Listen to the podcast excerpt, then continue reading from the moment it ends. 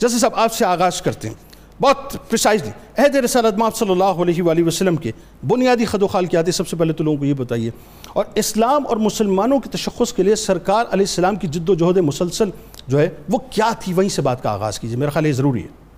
جی بسم اللہ الرحمن الرحیم آ،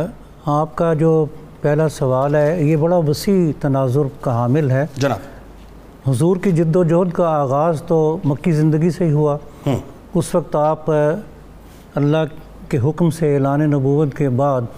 تبلیغ فرمانے لگے اور پہلے اپنے گھر والوں کو بلا کے پیغام دیا توحید کا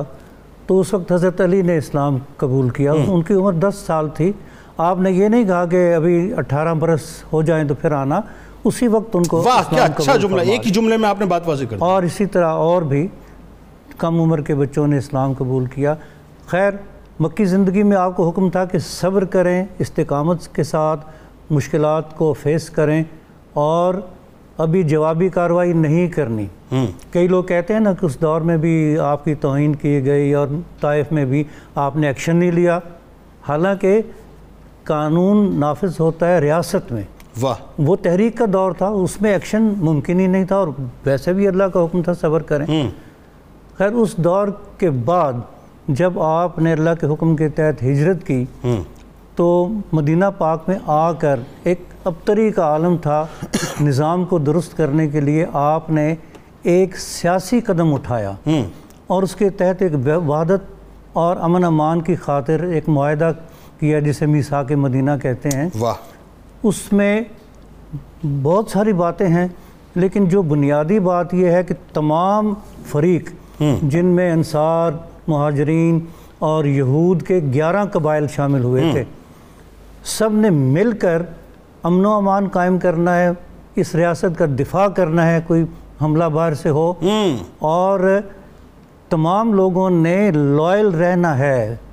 یعنی ریاست کے ساتھ وفادار رہنا ہے واہ یعنی ذات قبیلہ یا اور کوئی بھی جو ہے وہ نسبت نہیں کام آئے گی صرف ریاست کے ساتھ آپ نے ریاست engage کے رہنا ساتھ۔ اور اس کے ساتھ وفادار رہنا ٹھیک ہے اب یہ وفاداری شرط اولی ہیں ان کے جو حقوق ہیں اقلیتوں کے وہ متعین کیے گئے ٹھیک ہے۔ عورتوں کو حقوق دیے ٹھیک ہے۔ گئے لیکن شرط یہ ہے کہ وفادار رہیں ٹھیک اگر وہ وائلیٹ کرتے ہیں تو پھر وہ تمام ٹھیک۔ حقوق سے محروم ہوتے ہیں اس پہ آگے جا کے بات کریں گے اس کو اوور لک کیجیے جس صاحب ذرا کہ جو پورا عہد رسالت ماب ہے یہ جی۔ کیا ہے یہ عہد رسالت معاب اللہ کی حاکمیت کا اعلان ہے ٹھیک ہے ریاست میں بھی یہ تسلیم کیا گیا کہ حاکمیت اللہ کی ہے اور خود حضور بھی پابند ہیں اللہ کے حکام اور اللہ نے جو حکم دیا اس کے بعد جو عطی اللہ واطی الرسول حضور کی بھی اطاعت لازم ہے تمام مسلمانوں پر ہوں مسلمان اور غیر مسلم سب کی فلاح اور بہبود کے لیے یہ احکامات آئے اور سرکار صلی اللہ علیہ وسلم نے بنیادی بات یہ واضح کر دی کہ اسلامی ریاست میں ہمیشہ ہوں جو ماخذ ہوں گے قانون کے وہ اللہ کا حکم اور پھر رسول پاک کی سنت اور احکامات ہیں سبحان اللہ اب ان کو بنیاد بنا کر آگے ایک مرحلہ آتا ہے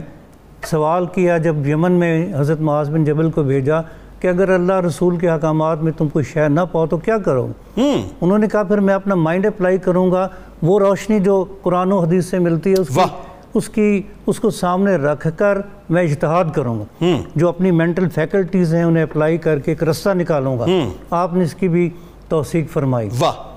اب اسلامی جو ریاست ہے ہاں اس کے فیچرز میں تبلیغ اسلام ڈومیننٹ ہے واہ یعنی فورس کنورژن بل وہاں پر پیش نہیں کیا گیا تھا بات یہ ہے جی بالکل ہے نہیں نا؟ وہ تو ہے ہی غیر واہ اسلامی واہ واہ تصور کیا اچھی بات ہے اب اسی کے ذریعے دین کا حسن دیکھ کر غیر مسلم اسلام قبول کرتے رہے اور اب بھی کر رہے ہیں ٹھیک ہے اور یہی فکر ہے دین دشمنوں کو کسی طرح تبلیغ روک- روکی جائے اور تب یہ جبری مذہب کی تبدیلی کے یعنی وہاں پر غلط اس ریاست مدینہ میں وومن پروٹیکشن بل کے نام پر جو ہے شتر بے مہار نہیں کیا گیا تھا جی بچوں کو۔ بالکل نہیں ہوں بالکل ٹھیک اور جو بھی عدل کا نظام آپ نے قائم کیا آپ حاکم اعلیٰ بھی تھے چیف جسٹس کمزور سا لفظ ہے سب سے بڑی ہستی شخصیت آپ تھے۔ اللہ اکبر اللہ اور آپ نے فیصلے کیے اور جو توہین رسالت کے مجرم تھے ان کو سزائیں بھی دیں احکامات صادر کیے جیسے آپ نے اشارہ فرمایا فتح مکہ کے موقع پر اور پھر ایک بڑی اہم بات ہے جو عام طور پہ ہائی لائٹ نہیں ہوتی آپ نے بتائیے، بتائیے۔ درست فرمایا کہ سود کے نظام کو تو ختم کیا واہ جو مدینہ اکنامکس ہے نا اس میں آپ نے فرمایا کہ وہ مارکیٹ قائم کی اور ایک ٹینٹ سے آغاز ہوا واہ اس میں آپ نے فرمایا کہ یہاں سامان لانے پر کوئی ٹیکس نہیں اور جو بے ہے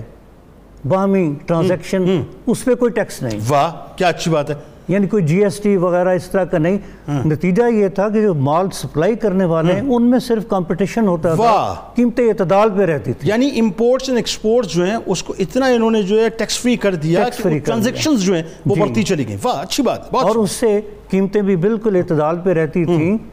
اور اسی سے وہ مارکیٹ اتنی وسیع ہوئی کہ بعد میں دور دور کے لوگ بھی وہاں سے خرید و فروخت کے لیے آتے